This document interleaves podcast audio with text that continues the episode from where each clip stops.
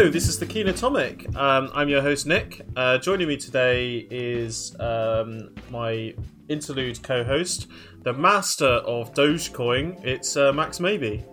Guten Tag. Hello. Good to be here. Um, episode two of our kind of Episode two. spin-off um, little podcast that we're doing. Um, so last week, you know, we spoke we spoke about um, uh, Minari and Sound of Metal. Um, thank you everybody who who listened in on that, and um, you know, it got, got I think we got some uh, got some good discussion out of those two episodes. Uh, the two two um two films, sorry. Um, this week we are kind of changing things up. We're we're, we're moving over to to comedy. Um, today we're discussing Bad Trip and uh, Barb and Star go to Vista Del Mar. Um, should we should we get started with um with Bad Trip? I think. Yeah, um, what are we doing about spoilers? Um, I a think comedy film, so it's Com- not really. I think I think we should just say to you go see like so I if think you're if- if, you're really worried about spoilers, then yeah. But I mean, there's not really films that you can spoil. I tell you what we'll do. We'll give a one sentence review about whether somebody sh- whether you should go see this film, and then we'll go straight to spoilers. So after Yeah. that one sentence from both of us, you can Okay. just skip. I'll, I'll put time codes like I did with the last episode, and, and you can skip forward to, to you know the next thing if you if you wanted to. Yeah. So um, the first film is Bad Trip.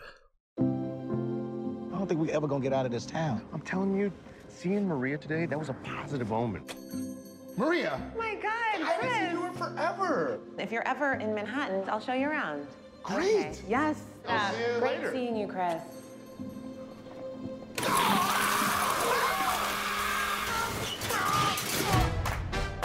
Look at our lives, man. Spinning our wheels, bullshit job after bullshit job. Can you just hit that on switch on the vacuum for me? Thanks, man. Uh, go and see if you like stupid, dumb, jackass comedy. Yeah, I, I'm I'm very much of the same opinion. Like I I would go see this if especially if you're the fan of, of Jackass and, and the Eric Andre show.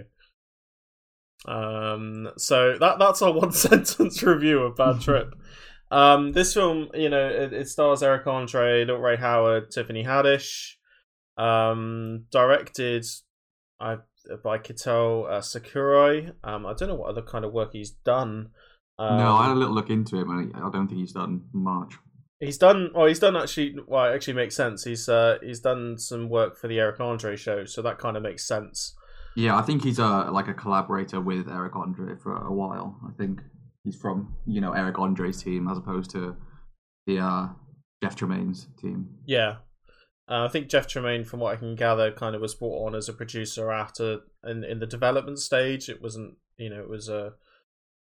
Uh, from what I can kind of gather, but I mean, having Jeff Tremaine's name in there is is kind of indicative of, of the actual format. I mean, I feel that I don't know about you, but I feel like this this is a a film that is kind of shows the natural progression from say like the Tom Green show to Jackass to the Eric Andre show. You know, I yeah, don't know. What, I, mean, don't know what you think. It's essentially Bad Grandpa, isn't it? But with a different character in there. Um, it's sort of it's taken that style of the pranks sort of uh comedy thing that Jackass does, or and like Bad Grandpa did, where he put it in a story and it's run with that. I guess just Johnny Knoxville turned down the offer, so they gave it to Eric Andre instead. Because it does feel like they could have just made the same film and swap Eric Andre for um. I, I literally just said his name. How have I forgotten it? Knoxville. Johnny Knoxville.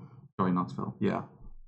Yeah, I mean, I, I, I think, I think this film very much it, it um, you, you can see. I, I think this is has more in common with the Eric Andre show than anything Johnny Knoxville has done. Really, um, I think that think? I do. Yeah, I think he's um, because this, this from what I can gather, this is very much Eric Andre's kind of idea like that that you know that kind of his his writing team and what have you that's very much their kind of idea and that, that apparently it took like six years to from idea to filming to kind of Oh, wow. develop this um and i think it really pays off because i think they do the smart thing in that they take a really bog standard conventional story hollywood narrative and instead of doing you know what Borat did and, and what Sacha Baron Cohen has done, you know to to great effect, which is kind of taking you know these different skits and putting it together to form a coherent kind of idea or a message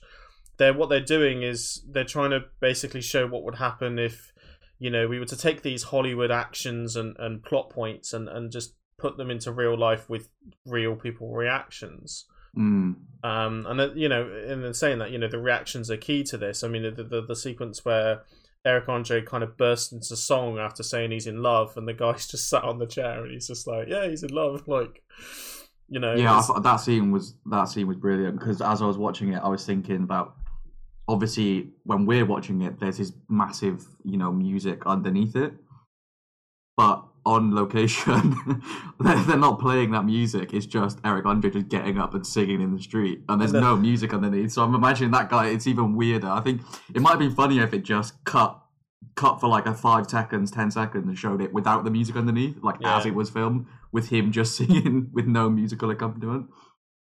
Yeah, I mean, and then the dancers kind of just show up and uh, and, and start dancing away in the middle of the shopping mall. Yeah, it's um, yeah, it's it's very it's very very funny in that. Um, I think I don't know what your favorite reaction is, but I think mine is, I think the graffiti cleaner has to be up there yeah, With- that's that's a great one. with the most kind of genuine, like fuck you to the police I've ever seen.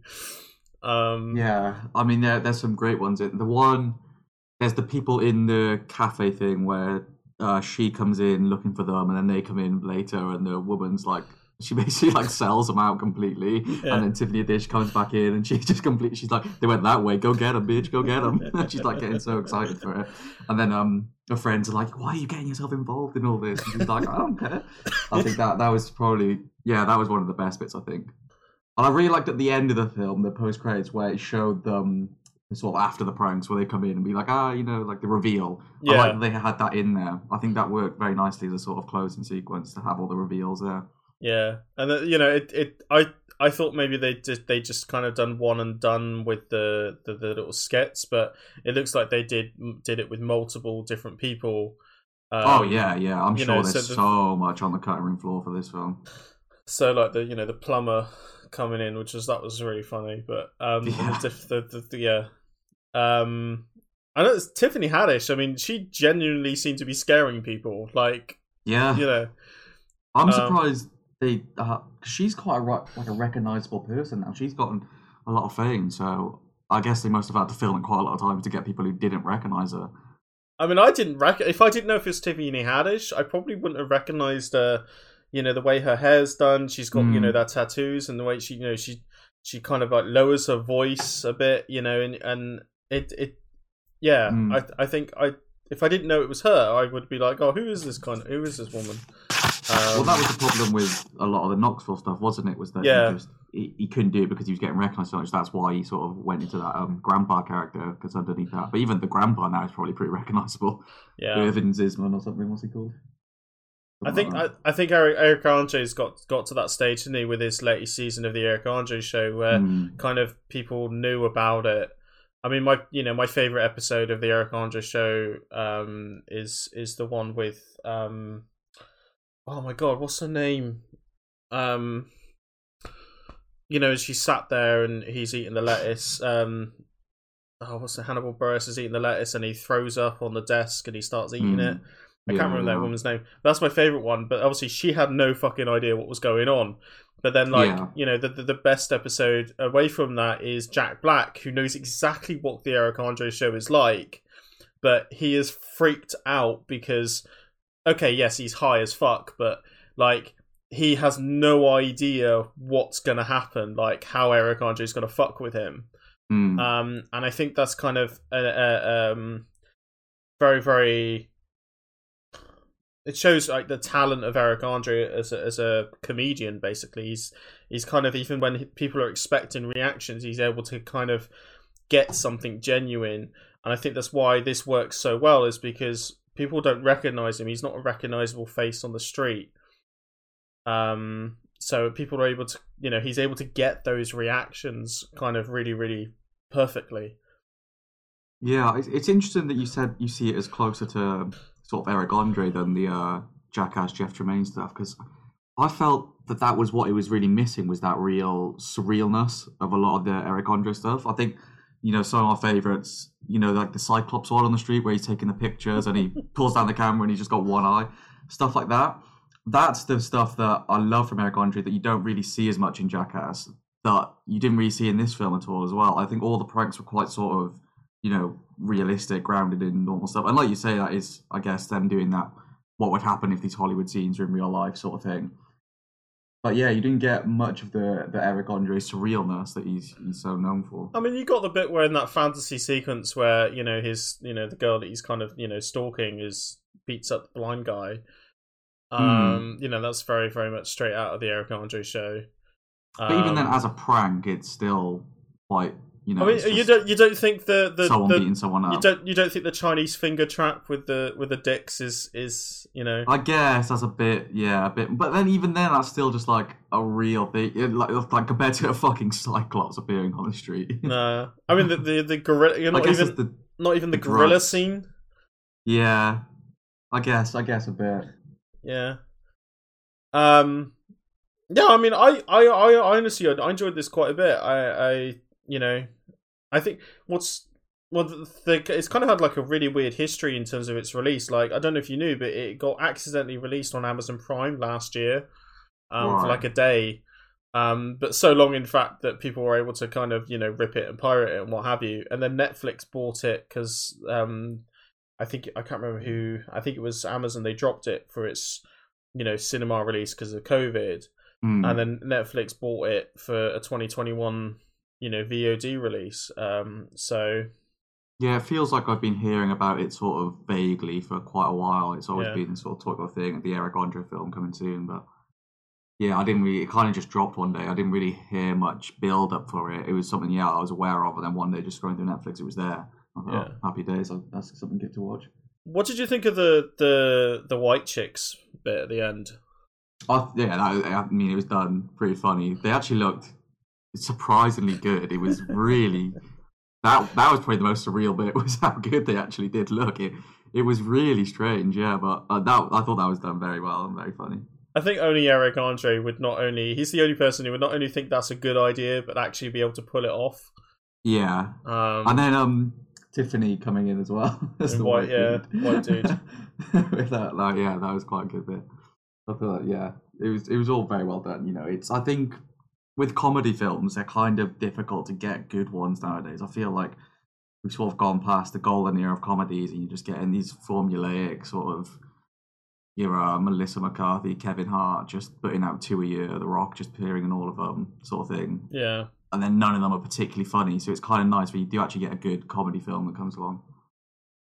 yeah. I mean, uh, yeah. So I think I think you know we're both on the same page with Bad Trip. Um, so Yeah. It's not film of the year, but it's a good fun watch. Maybe you know, get a little stoned or something. Yeah, have a few drinks. we we don't advocate Watch it with drug use. mates. We don't advocate drug use on this podcast. Um, if you're watching Eric Andre, I think you have to be, don't you? um okay so i think i think we're kind of uh, nicely done on bad trip and that, um uh, so i think i think if you're ready we'll we'll move on to the next film um so which is barb and star go to vista del mar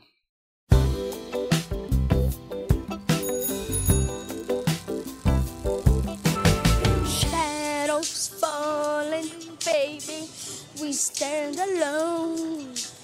Out on the street, anybody along. And we got nothing to be you you. I know.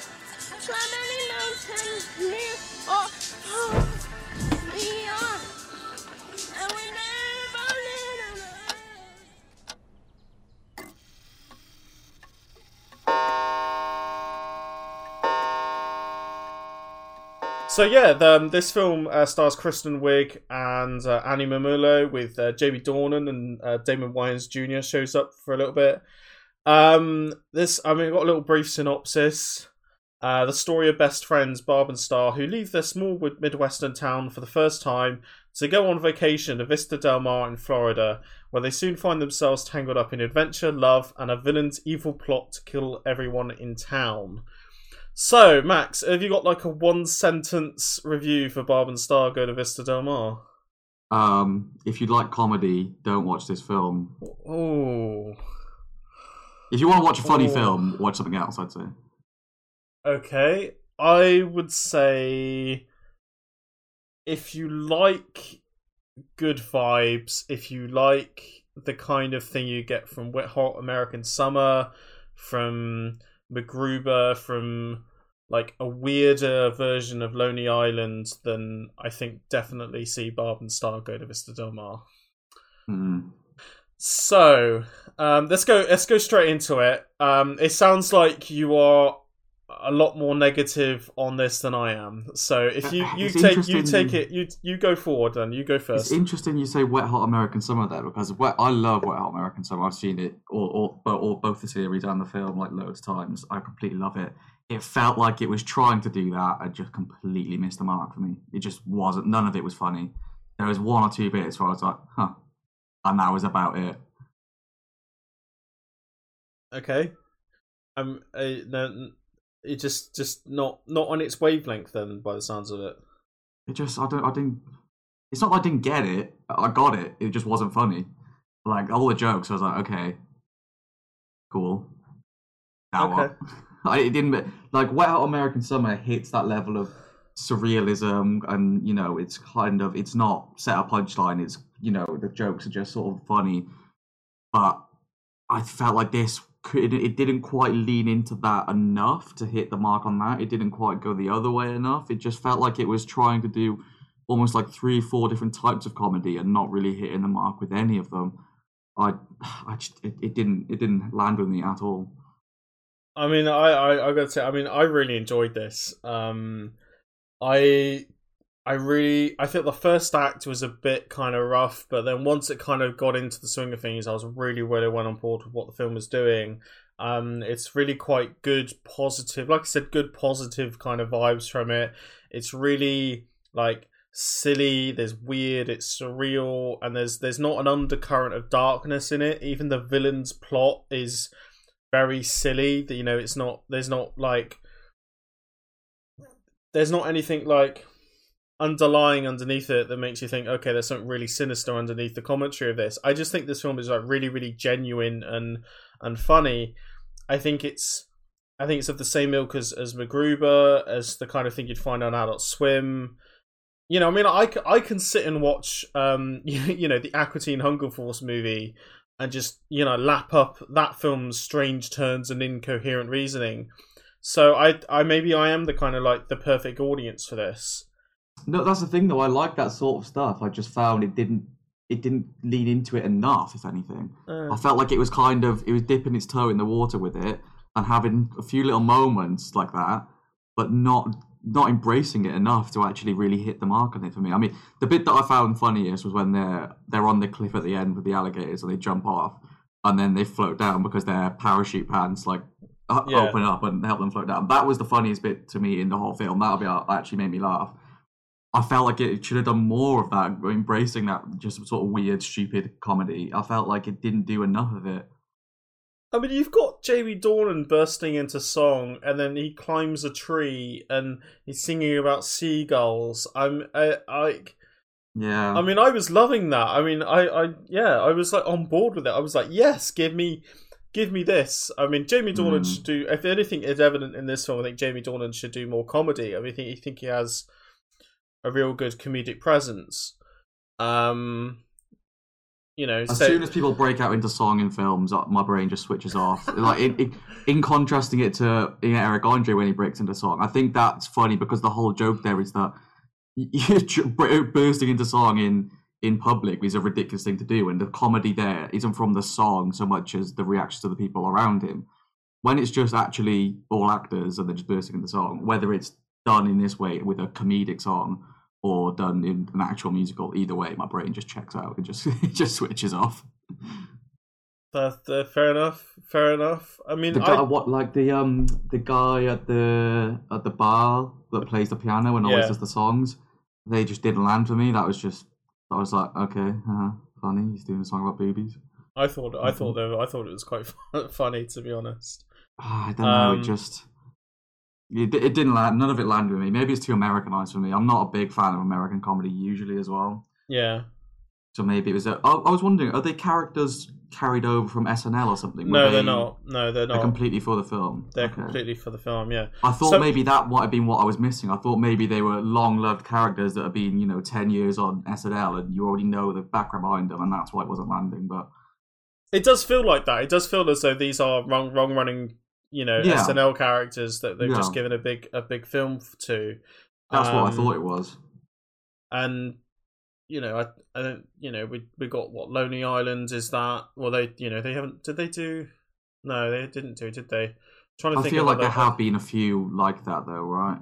Yeah, MacGruber is is the one I, I keep going back to. You know, that was an SNL skit that was parodying action movies and the silliness of Hmm. action movies, and, and then they do a full on film to do with it. I really do recommend you see MacGruber because that, that film is incredible. Um, I, I you know I I I could say uh, Barb and Star. I really I did like I said I really enjoyed it. I was really on its wavelength. Um, I thought the payoffs, some of the payoffs in the film, like they took an entire f- a film to get there.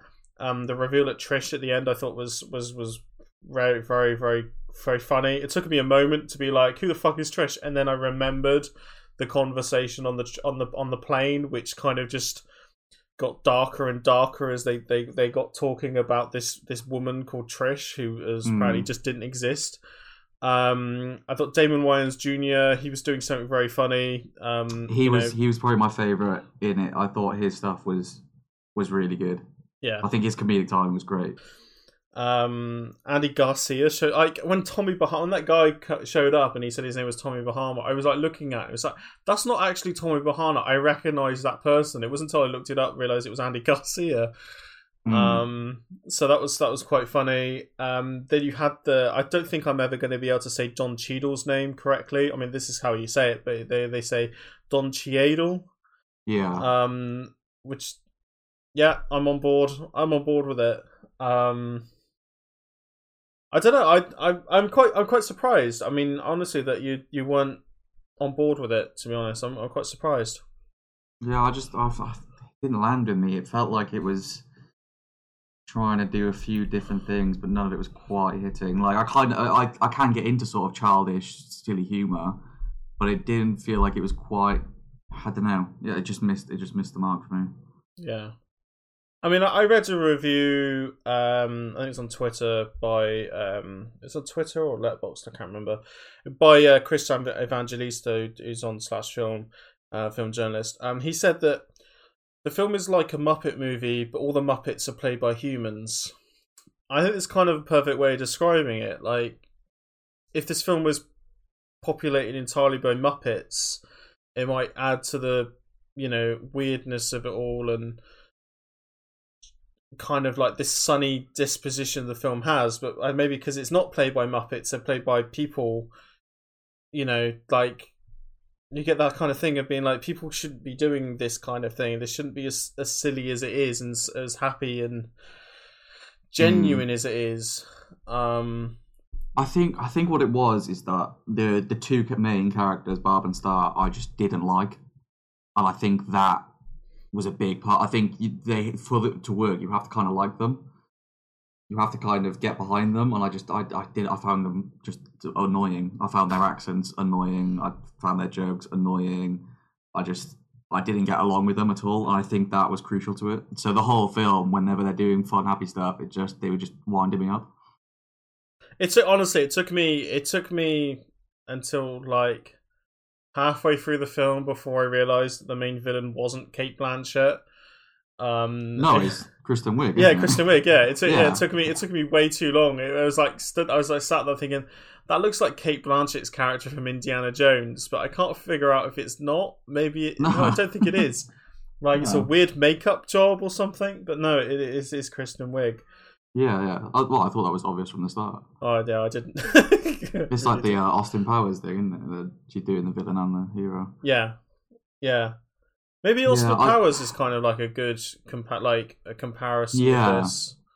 I think I don't know. I kind of found I thought at the start I was like, oh, okay, so these two characters are kind of parody of the of uh Karens. You know, it's just their sort of this sort of culture of they're just you know it's a big thing at the moment. Um, like anti-vaxxers and stuff like that. This sort of white uh, middle American woman that's just sort of annoying and complains about stuff and you know constantly gossip and stuff like that. So I was like, okay, you're not supposed to like them. They're kind of a parody of this annoying person. But then as the film went on, I was like, wait, are they that? Like, because to me, I'm finding them super annoying, but the film seems to be showing them in quite this sort of endearing light where they're supposed to be quite likable people. So I don't know, maybe it, maybe that's what what the, that maybe that's the core of what didn't land for me, and then from there it just it was never going to work. What did you think of the uh like the talking club cutaways? You- Yeah, I mean, no. it- a bit a bit obvious, isn't it? A bit on the nose. Ha, they're off doing action, and everyone's just at home. And maybe it works once, but it was like three or four times, wasn't it? Yeah, but I, I, I don't know. I, I, yeah, I, th- I think, I think it's quite, quite interesting that, you know, both me and you have this kind of very similar um, sensibilities when it comes to comedy. And, you know, we're both fans of Adult Swim, both fans of Eric Andre, Lonely Mm. Island. You know, Hot Rod is is one of my favorite comedies. I know that's the same for you. It it felt like it was kind of trying to do that hot rod style of comedy, but not quite working. I I gotta say, no, I I think the, the the for me, I think for me, like the positivity and kind of like the upbeat and the the silliness and and kind of the brightness to it was kind of like a welcome welcome thing to to see in in these Mm. in in this kind of comedy. I mean, I, you know, I've been watching. You know, I, I, I finished watching Ted Lasso season one. You know, I've said to you that that film is that that series is very, very upbeat and positive and optimistic, and you don't see that kind of comedy. Um, you know, around. You know, our comedy is that we're kind of getting used to now is in the mold of It's Always Sunny or, or um, Archer or um you know away from the sitcom stuff but you know that there's like an there's a darkness to it Yeah, Whereas- it's always the British style of comedy that the Americans are finally starting to catch up with. Is the Yeah. stuff Monty Python and sort of stuff was doing years Yeah. and years ago. It's But- always been the British style is sort of a bit more downtrodden. You're laughing at yourself. Americans are starting to sort of pick that up now. yeah and i think like you know with with i think ted lasso does it very well i think this does it very well in in in trying to this positivity and kind of like it doesn't need to be a laughing at yourself kind of thing going on or Hmm. laughing at others it's a a kind of like good vibes and silly situations is enough to kind of carry a film like this and for me it Hmm. works um, Yeah, which I, I agree. I don't I don't mind that. I think it's just yeah, at the core of it was that I didn't like the main two characters, and I think that is like crucial to it because if you don't like them, then all that positivity is just annoying. No, that's that's fair enough. That's fair enough. Um, Did you did you like them then? Did you find? I did. Them... I, I when I was sat on the sofa at the beginning, I was like, okay, you know, what's this kind of thing? You know, I found these ca- kind of characters irritating and other things, Hmm. but then, like I said, like that first act kind of is, is a bit rocky. But when it when it you know when they got onto the plane and when they got to Florida, I was like on their wavelength. Um, you know that there's that sequence where they you know they have that bowl of drink and with Jamie Dornan and then they have this three uh, three way which they only really they don't really talk about like in detail but they just give hints and you see a little flashback of Hmm. Jamie Dornan playing playing saxophone and then rolling around in the sand and, and what have you and it's all very very silly and and and funny um yeah, I, I said I I found I, I found I just said at the, the beginning like the first act I was a bit eh, but as soon as I got onto the film's wavelength I was on board with with the two characters. Okay, yeah, I think I think that must be it. I think that first act must have just sort of uh, that that cemented it for me. I didn't really move past that.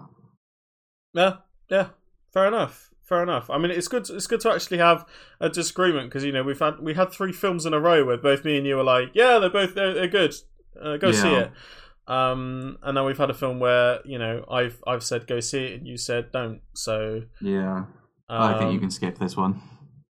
Uh, so yeah, I yeah, that's uh, I think I think we're I, I think we've kind of kept this relatively short this week. I mean, um, Yeah, well, that's the thing. It's hard to to uh, go too deep about comedies, isn't it? yeah, you don't we don't really want to fall into this trap of just quoting lines back and forward because you know Mm. that'd be just that's that's not good. That's not good content. Um, and obviously because you know the the the comedies and what have you, they don't really have. I'm not saying comedies can't have you know deep lying themes and what have you. You know, uh, Sacha Baron these Cohen. the Sacha Baron Cohen. But Bad Trip and and and Bad Star don't. I think I think maybe Bad Trip might have um some like Eric Andre is trying to say something about Hollywood comedies. Um, Yeah. but that's that's gonna you know maybe require a little bit of deeper analysis into that film, like watching it again and, and trying to figure out the conventions that he's subverting in that. Um, I think the closing lines of Barb and Star is "There's no ship like a friendship" or something like that. yeah, Or the only unsinkable ship is a friendship. So I guess that's the theme of the film. yeah. Um. Okay, so I mean, I don't know if you've got anything more to say on it, either of Bar- uh, Barb and Star or Bad Trip. No, I think I've uh, said all my all my opinions. Okay. Um. So uh, next week, um, because I think I think we're kind of things are starting to pick up in terms of releases. So, um, I know next week, or as of recording, I know Mortal Kombat is actually finding out, but we're not going to be reviewing that until the week after, where we're doing. I think we're doing that with um, Tom Clancy's Without Remorse, the um, Michael B. Jordan action film that's coming out. Um, so next week we're going to be talking about Promising Young Woman, which stars Carey Mulligan and Bo Burnham, uh, directed by Emerald Fennell. Um, this film is, I mean, it, it's been talked about a lot, and I, both me and you have been really looking forward to watching it. So Mm. I think it's going to be a good discussion for that next week, and then we're watching that with um, Aubrey Plaza's new film, uh, Black Bear, um, directed by Lawrence Michael Levine. Um, so I think from what I can gather, they might it might this might make a good pairing, but we'll see. Um, yeah, I'm looking forward to both of those. um, they're both films that I think both of us have heard things about, and you know, been waiting for them to come out in the UK for us to finally sit around and watching them. Um, um, so yeah, I don't, I don't think we got anything more this week, um, unless we wanted to go and do a deep dive of the Fast and Furious Nine trailer. Uh, yeah, John Cena. John Cena. It's uh, it's gonna be a good one. It's gonna be insane. I mean, hands back. Like, I mean, just just what? I mean, they're they're definitely going to space. Um, At The least, only yeah, thing I just don't know what the fuck they're gonna do for episode or for um Fast and Furious Ten because this seems like they're they're topping out here. I mean, I, I, I think the trailer the trailer like makes the wise decision in showing that it's Roman and and Ludacris going up into space. You know, Hmm. it, I think there's that if you're going to have a reaction to a Fast and Furious characters going to space, you've got to have those two. Because Ludacris is very much kind of like the sardonic, kind of like chill character, and Roman's like, "We're gonna fucking die." yeah, um, which I think he says in every single fucking movie. Um, but I love Roman, so it's it's fine. It's fine. Um, so yeah, no, yeah, Fast and Furious Nine is going to be an interesting one. I think when it finally Yeah. comes out over here, I think me and you are probably going to do a, an episode devoted to the entire franchise. And I think we're that's going gonna be one where I have to go to the cinema as well. Yeah, I think I think Fast and Furious Nine is a definite cinema film. I'm not watching it Um, on my laptop at home. um, there's quite. A few, I think there's quite a few like must-watch cinema films. I think this year more than ever, you know, we've got to have a got to go to the cinema as much as possible. Yeah, Um, and not just for those big budget ones as well, because you know it's, it's all well and good going. I want to see Fast and Furious and Dune in the cinema in the IMAX or whatever. Space Jam Two.